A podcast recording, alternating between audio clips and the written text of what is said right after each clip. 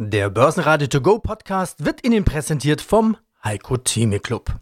Werden Sie Mitglied im Heiko Theme Club. heiko-theme.de Börsenradio Network AG Marktbericht Der Börsenpodcast Im Börsenradiostudio Peter Heinrich, Sebastian Leben, ich bin Andi Groß.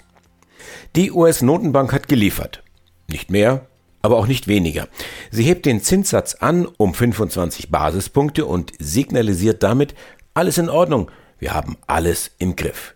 Keine Rezessionsgefahr durch den Ukraine-Krieg, aber auch keine galoppierende Inflation. 25 Basispunkte eben. Aufatmen an den Börsen weltweit, auch wenn das vielleicht auf den ersten Blick ein wenig paradox erscheint. Der DAX bewegt sich am Donnerstag gegen den allgemeinen Trend abwärts, was sicherlich auch der Tatsache geschuldet ist, dass er schon am Mittwoch gut 4% angesprungen war. Schlusskurs am Donnerstag 14.388 Punkte, ein kleines Minus von 53 Punkten oder 0,4% Deutlich im Plus der Ölpreis. 10% geht's rauf auf 106 US-Dollar für die Nordseesorte Brent. ThyssenKrupp verlieren 10%, der Börsengang der Stahlsparte steht zur Disposition und auch der Barmittelzufluss ist offensichtlich ins Stocken geraten. Beides im Zusammenhang zu sehen mit dem Krieg in der Ukraine. Unsere Top-Interviews vom Donnerstag sind Markus Thomas von der Xenix Wirtschaftsberatung. Wir haben Carsten Jeski, er ist Chefvolkswirt der ING, Vermögensverwalter Michael Reuss, außerdem Hans-Jürgen Friedrich, Vorstand Deutsche Mittelstands AG, Matthias Teubel von Aurelius, Jan Runau, der Pressesprecher von Adidas, mit einer fantastischen Ukraine-Hilfsaktion von Management und Mitarbeitern. Außerdem Cosmin Filker von GBC und Michael Strugel, Vorstandsvorsitzender der österreichischen Verbund. Hallo, hier ist der Jan Runau, der Unternehmenssprecher von Adidas. Für das vergangene Geschäftsjahr wird jetzt eine höhere Dividende in Aussicht gestellt. Was wird es denn geben als Dividende? Was liegt denn so als Vorschlag auf den Tisch? Also der Vorschlag, den wir der Hauptversammlung machen werden, der liegt bei 3,30 Euro je Aktie und das sind 10 Prozent mehr als im vergangenen Jahr, weil da gab es dann genau 3 Euro pro Aktie. Und ich glaube, dieser Dividendenvorschlag, der spiegelt auch den Geschäftsverlauf wider, den wir im Jahr 2021 hatten. Sie haben es richtig gesagt, es war kein einfaches Jahr, aber es war dann doch unterm Strich ein erfolgreiches Jahr für Adidas. Wir haben den Umsatz um 16 Prozent gesteigert und wir haben den Gewinn sogar um mehr als eine Milliarde auf fast 1,5 Milliarden Euro gesteigert. Also unterm Strich ein erfolgreiches Jahr. Und ich glaube, das zeigt trotz aller Schwierigkeiten, wie attraktiv die Sportartikelindustrie und wie gesund die Sportbranche ist. Ja, und wie beliebt auch die drei Streifen sind. Die sind auch sehr beliebt natürlich in Russland und jetzt zu den ernsten Themen Putin-Krieg, Ukraine. Immer mehr Firmen ziehen sich nach dem Angriff auf die Ukraine aus Russland zurück. Nike, Puma und auch Adidas machen das. Was heißt das jetzt? Sie ziehen sich zurück. Sie haben ja rund 500 Läden in Russland und in den Gussländern, wenn ich das richtig sehe. Was heißt das? Sie ziehen sich zurück und was heißt das für das Geschäft? Ja, Sie haben recht. Leider haben wir unsere Bilanz und auch unsere Prognose für das Jahr 2022 in sehr unruhigen Zeiten präsentiert, gerade in Europa, wo wir den Krieg in der Ukraine haben. Und das schlägt sich natürlich auch auf unser Geschäft durch, denn wir haben entschieden, dass wir unsere Geschäfte in Russland schließen, dass wir auch unsere Webseite schließen. Das haben wir beide schon gemacht in der vergangenen Woche. Und damit erwarten wir Umsatzeinbußen von rund 250 Millionen Euro in diesem Jahr, die auf den Krieg in der Ukraine zurückzuführen sind. Und in der Ukraine selber haben Sie da vielleicht irgendwelche Produktionsstätten oder wie sieht es da aus mit Mitarbeitern? Was die Ukraine angeht, da können wir Gott sei Dank zuerst mal sagen, dass nach unseren Informationen alle unsere Mitarbeiter und Mitarbeiterinnen gesund sind. In der Ukraine haben wir natürlich sofort, als der Krieg begonnen hat, unsere ganzen Geschäftsaktivitäten eingestellt, operieren dort äh, nicht mehr. Wir zahlen aber, das möchte ich betonen, unseren Mitarbeitern weiterhin ihr Gehalt und kümmern uns auch insgesamt darum, um die Sicherheit unserer Mitarbeiter zu gewährleisten und auch Hilfe zu leisten. So haben wir auch schon angekündigt, dass wir eine Million Euro spenden und auch Produkte spenden, die der Ukraine-Hilfe zugutekommen. Das machen wir zusammen mit Partnerorganisationen wie Save the Children zum Beispiel, damit das Geld auch dort ankommt, wo es wirklich benötigt wird. Und da auch ein großes Lob an, an viele Adidas-Mitarbeitende, weil die haben auch gespendet und wir haben als äh, Unternehmen dann entschieden, dass wir nicht nur nochmal denselben Betrag drauflegen auf alles, was die Mitarbeiter spenden, sondern sogar 150 Prozent drauflegen. Mein Name ist Hans-Jürgen Friedrich, Vorstand der KfM Deutsche Mittelstand AG. Wir sind Initiator des deutschen und des europäischen Mittelstandsanleihenfonds und auch Fondsberater für beide Mittelstandsanleihenfonds. Steigen wir ein mit dem ganz aktuellen Thema. Die US-Notenbank Fed hat am Abend die Zinswende jetzt dann tatsächlich eingeleitet. Man könnte sagen, es geht vielleicht ein Stück weit in Richtung Normalität. Was hat denn das jetzt für Auswirkungen auf Ihr Geschäft mit den Mittelstandsanleihen? Die Mittelstandsanleihen haben ja grundsätzlich einen weit besseren Zins. Also der Durchschnitt der Zinsen der Mittelstandsanleihen liegt so etwa sechs Prozent. Dann können Sie schon erkennen, dass der Zinspuffer recht ordentlich ist. Wir sehen das aus den Emissionen der letzten Wochen, gerade in Europa. Es gibt reihenweise noch Industrieanleihen, die neu begeben worden sind, die mit Null vom Komma laufen. Also insofern habe ich dort einen Zinspuffer, was die Mittelstandsanleihen anbetrifft. Allerdings ist es so, dass sie natürlich dann sich diese Entwicklung, also sprich die Zinsänderungsdiskussionen, nicht gänzlich äh, abschütteln können. Wir sehen natürlich dann auch in den Anleihen insgesamt, aber auch bei den Mittelstandsanleihen eine erhöhte Volatilität. Und diese Zinsdiskussion, was bedeutet die jetzt für die Unternehmen? Kommen die irgendwo in Schwierigkeiten durch so einen Zinsanstieg? Also das Schöne ist ja, wenn ein mittelständisches Unternehmen, sagen wir mal, die haben letztes Jahr eine Anleihe begeben mit einem Zinskupon von 5,25 Prozent oder 5,75 Prozent, dann haben die erstmal für die nächsten Jahre eine feste Kalkulationsgrundlage, mit der sie auch gut arbeiten können. Und dann kommt immer hinzu, dass die Anleihe ja nur ein Baustein der Gesamtfinanzierung darstellt. Sie haben natürlich recht, Herr Groß, wenn jetzt die Anleihennehmer im nächsten oder übernächsten Jahr fällig werden sollte und die Zinsen bei den Banken eben auch für das Kreditgeschäft oder auch für die Anleihen angehoben werden, dann hat das natürlich auch eine Auswirkung. Aber ich sehe das eher homopathisch, weil eben der Zinsvorsprung bei den Mittelstandsanleihen doch recht groß ist. Und mag sein, dass dann die eine oder andere Mittelstandsanleihe um 0,25 oder 0,5 Prozent besser vom Coupon aussieht. Aber das können die Mittelständler, die wir so in unserem Portfolio haben und die wir auch ansonsten so beobachten, das können die gut bezahlen. Also von da aus her gesehen ist es jetzt nicht so, dass man sich Sorgen machen müsste als Unternehmen, dass die letztendlich die Finanzierung nicht mehr bekommen, weil die Zinsen so mächtig nach oben gelaufen sind. Das wird nicht der Fall sein. Die Risiken kommen eher von der anderen Seite. Carsten Jeski, Chefvolkswirt der ING Bank den Krieg, den kann niemand prognostizieren. Wir wissen ja nicht mal, welche Zahlen stimmen. Man sagt immer, das Erste, was im Krieg stirbt, ist die Wahrheit. Und das sehen wir ja gerade eindrucksvoll. Jeder spricht von anderen Zahlen, von anderen Kriegsverläufen, gibt andere Prognosen. Wir wissen es nicht, ganz einfach. Äh, Spielt es überhaupt eine Rolle, wie lange der Krieg andauern wird? Also es ist ja aktuell immer mal von Kompromissen die Rede. Die Börse reagiert da mit Freude drauf, aber ohne jetzt über Inhalte reden zu wollen, könnte denn oder hängt der Wumms der Zukunft denn auch davon ab, wie lange der Krieg dauert oder ist das jetzt gar nicht das entscheidende Faktum?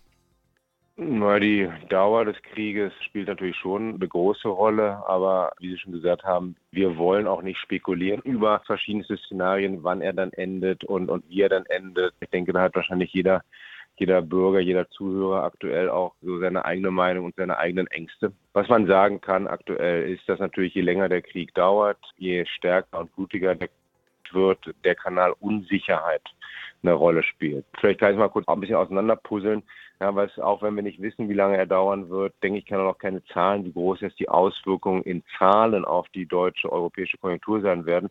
Wir können aber vier Kanäle meiner Meinung nach identifizieren, über die der Krieg die Sanktionen halt wirtschaftliche Auswirkungen auf Deutschland und Europa haben werden. Der erste ist deutlich Energie, Rohpreisstoffe im Allgemeinen. Das haben wir gesehen, das sehen wir aktuell schon. Das wird auch so weitergehen, weil man auch unabhängig davon, wie der Krieg sich entwickelt, denke ich davon ausgehen muss, dass die Sanktionen weitaus länger installiert sein werden, als der Krieg dauern wird. Damit haben wir also lange diese hohen Energiepreise. Anders als auch nur während Lieferkettenproblemen sind die hohen Energie- und Rohstoffpreise nicht nur was, was dem Verbraucher auf der Tasche liegen werden, sondern auch in zunehmendem Maße den Produzenten zu schaffen machen werden. Es könnte sogar so weit gehen, dass wir halt Produktionsausfälle bekommen, wenn Energie rationiert werden muss. Der nächste Kanal, den wir haben, ist aber der traditionelle Handelskanal. Beim Handel ist der Handel nach Russland in die Ukraine nicht ganz so groß. Ja, es sind ungefähr zwei, zweieinhalb Prozent von den deutschen Exporten. Wenn die aber halt jetzt einfach mal in einem Jahr komplett wegfallen, spüre ich das auch im Wirtschaftswachstum. Dritter Kanal sind dann, so wie Sie auch schon am, am Anfang gesagt haben, die neuen Lieferkettenprobleme, also die die alten Lieferkettenprobleme nahtlos ablösen andere Rohstoffe, die jetzt fehlen werden, andere logistische Routen, die jetzt beeinflusst werden. Das kostet auch wieder deutlich Wachstum. Und das sind Lieferketten, die anders als während der Pandemie nicht irgendwann wieder zurückkehren werden. Das sind Lieferketten, die sehr wahrscheinlich strukturell weg sind. Und der vierte Punkt ist die Unsicherheit. Unsicherheit bei Verbrauchern, Unsicherheit bei Unternehmen in so einer Situation und auch je länger der Krieg dauert, je länger der Konflikt bleibt, je, je größer die Unsicherheit, auch die Angst sein werden, umso mehr werden halt Verbraucher sich zurückhalten bei Konsumentscheidungen und werden auch Unternehmen sich zurückhalten bei Investitionsentscheidungen. Und das sind halt wirklich so vier Punkte, die dafür sorgen, dass wir dieses Jahr wahrscheinlich mit einer Stagflation zu tun haben werden, eventuell sogar einer Rezession und die halt auch gespickt ist von strukturellen wirtschaftlichen Veränderungen. Mein Name ist Michael Reuss von der Vermögensverwaltung Huber Reuss und Kollegen aus München. Solche Themen wie, ich hoffe darauf, dass der Krieg in der Ukraine relativ bald zu Ende sein wird, das ist keine Strategie für Sie. Sie gucken über diesen Tellerrand hinaus. Ja, es ist schwierig. Das ist eine kurzfristige Strategie, die mit so viel politischen Unwägbarkeiten zusammenhängt, die wir als zu spekulativ erachten. Da gibt es sicherlich Chancen, aber die würden wir jetzt nicht ergreifen. Wir sehen vielmehr die Chance, dass in diesen Verwerfungen aufgrund panischer Reaktionen einfach auch Qualität abverkauft wird. Und das ist eigentlich dann die Gunst der Stunde, die man nutzen muss, um dann hier seine Qualitätstitel ein Stück weit einzusammeln, wenn hier die zittrigen Hände den Markt verlassen. Das, das ist eigentlich so das große Mantra. Links und rechts des Wegesrandes gibt es natürlich Chancen, wenn sich mal eine Lufthansa, die jetzt auch wieder gebeutelt ist von dieser Situation, mal in sehr, sehr tiefen Kursregionen. Aber das sind dann schon die spekulativeren Investments. Das ist einmal die, die Zielsetzung, was ein Investor hat. Geht es um eine stabile Vermögensallokation mit einer attraktiven Rendite oder geht es jetzt wirklich nur performanceorientiert? Das muss dann jeder für sich selber entscheiden. Und diese Möglichkeit, auch einzusteigen in die Qualitätstitel oder hier und da auch ein bisschen Risiko reinzusteuern, kommt dieser Moment noch oder ist er schon vorbei oder sind wir jetzt gerade mitten in dieser Phase, wo man jetzt einsteigen sollte? Teils, teils. Also ich meine, die lukrativsten Momente für die Qualitätstitel, glaube ich, die sind schon wieder zu Ende, fast, weil das ist in dem Fall, wenn es panische Reaktionen gibt, weil man die Situation nicht einschätzen kann.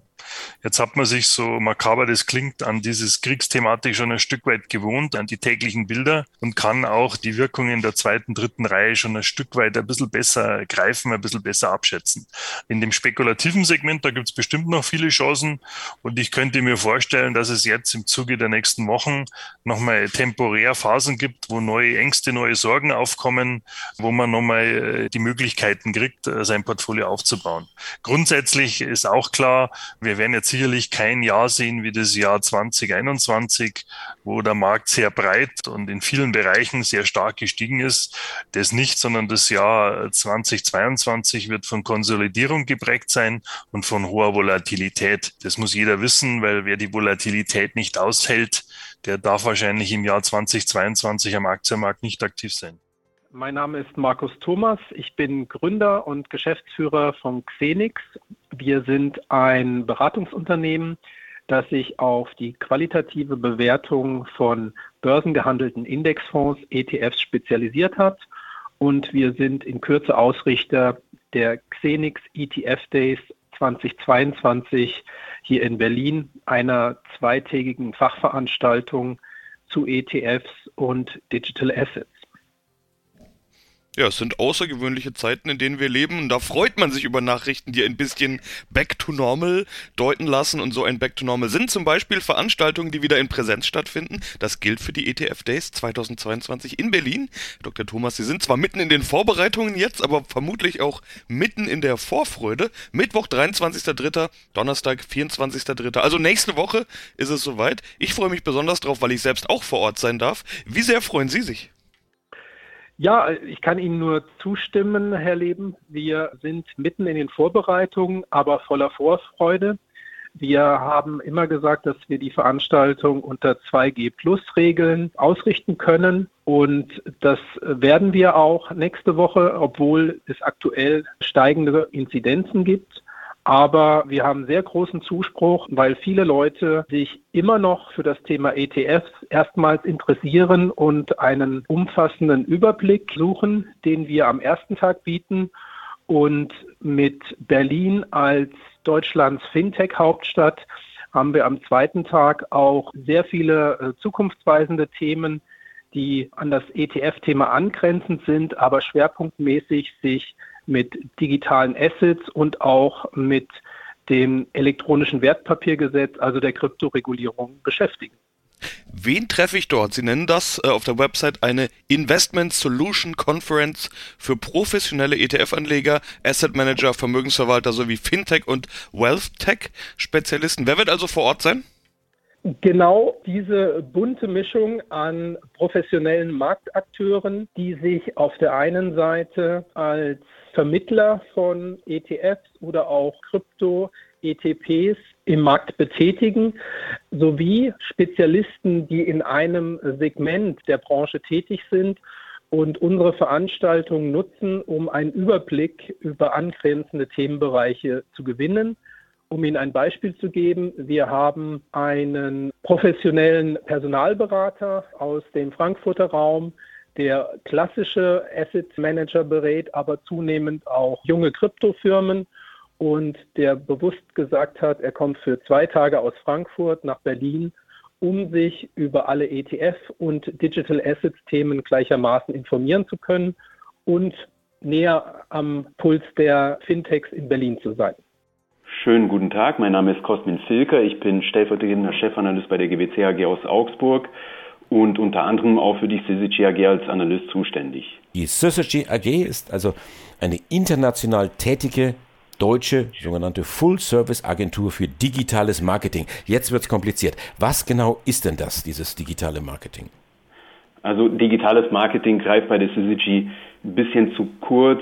Letztendlich selber beschreibt sich das Unternehmen so, dass es digitale Erlebnisse schafft und sich als Schnittstelle zwischen Marken und Unternehmen sieht. Also letztendlich, wenn man jetzt als Beispiel Lufthansa, wofür ja die Syzygy seit kurz vor Beginn der Corona Pandemie Lead-Agentur geworden ist. Wenn man das als Beispiel ranzieht, als Kunde würde man bei der Lufthansa über Buchung, über Reiseantritt und auch über nach der Reise an verschiedenen Touchpoints immer mit den Produkten des Syzygy in Kontakt kommen. Also alles, was digital geschieht. Letztendlich bei der Lufthansa geschieht ja mittlerweile fast alles als Flugreisender digital, außer dass man in das Flugzeug hineinsteigt. Aber alles drumherum über die Buchung, über Check-in, über Gepäck und so weiter sind Produkte des Syzygy. Also letztendlich bietet die Syzygy einen 360-Grad-Ansatz an digitalen Lösungen und über die Tochtergesellschaften werden alle Themen Beratung, Design, Performance eben abgedeckt. Aber wie gesagt, es ist nicht nur das klassische Marketing- und Kommunikationsunternehmen, das da auftritt, sondern es werden beispielsweise über die Technologie auch Backend-Lösungen für E-Commerce-Transaktionen mit abgedeckt und über die Strategieberatung auch die Beratung für die Entwicklung neuer Geschäftsfelder. Alles eben unter dem Blickpunkt Digitalisierung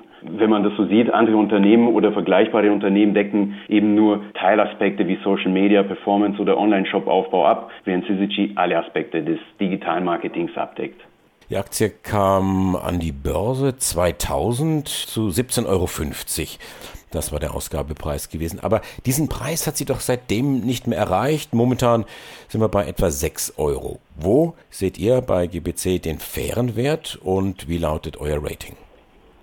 Momentan sehen wir den fairen Wert bei 10,25 und natürlich auf aktuellem Kursniveau vergeben wir das Rating kaufen.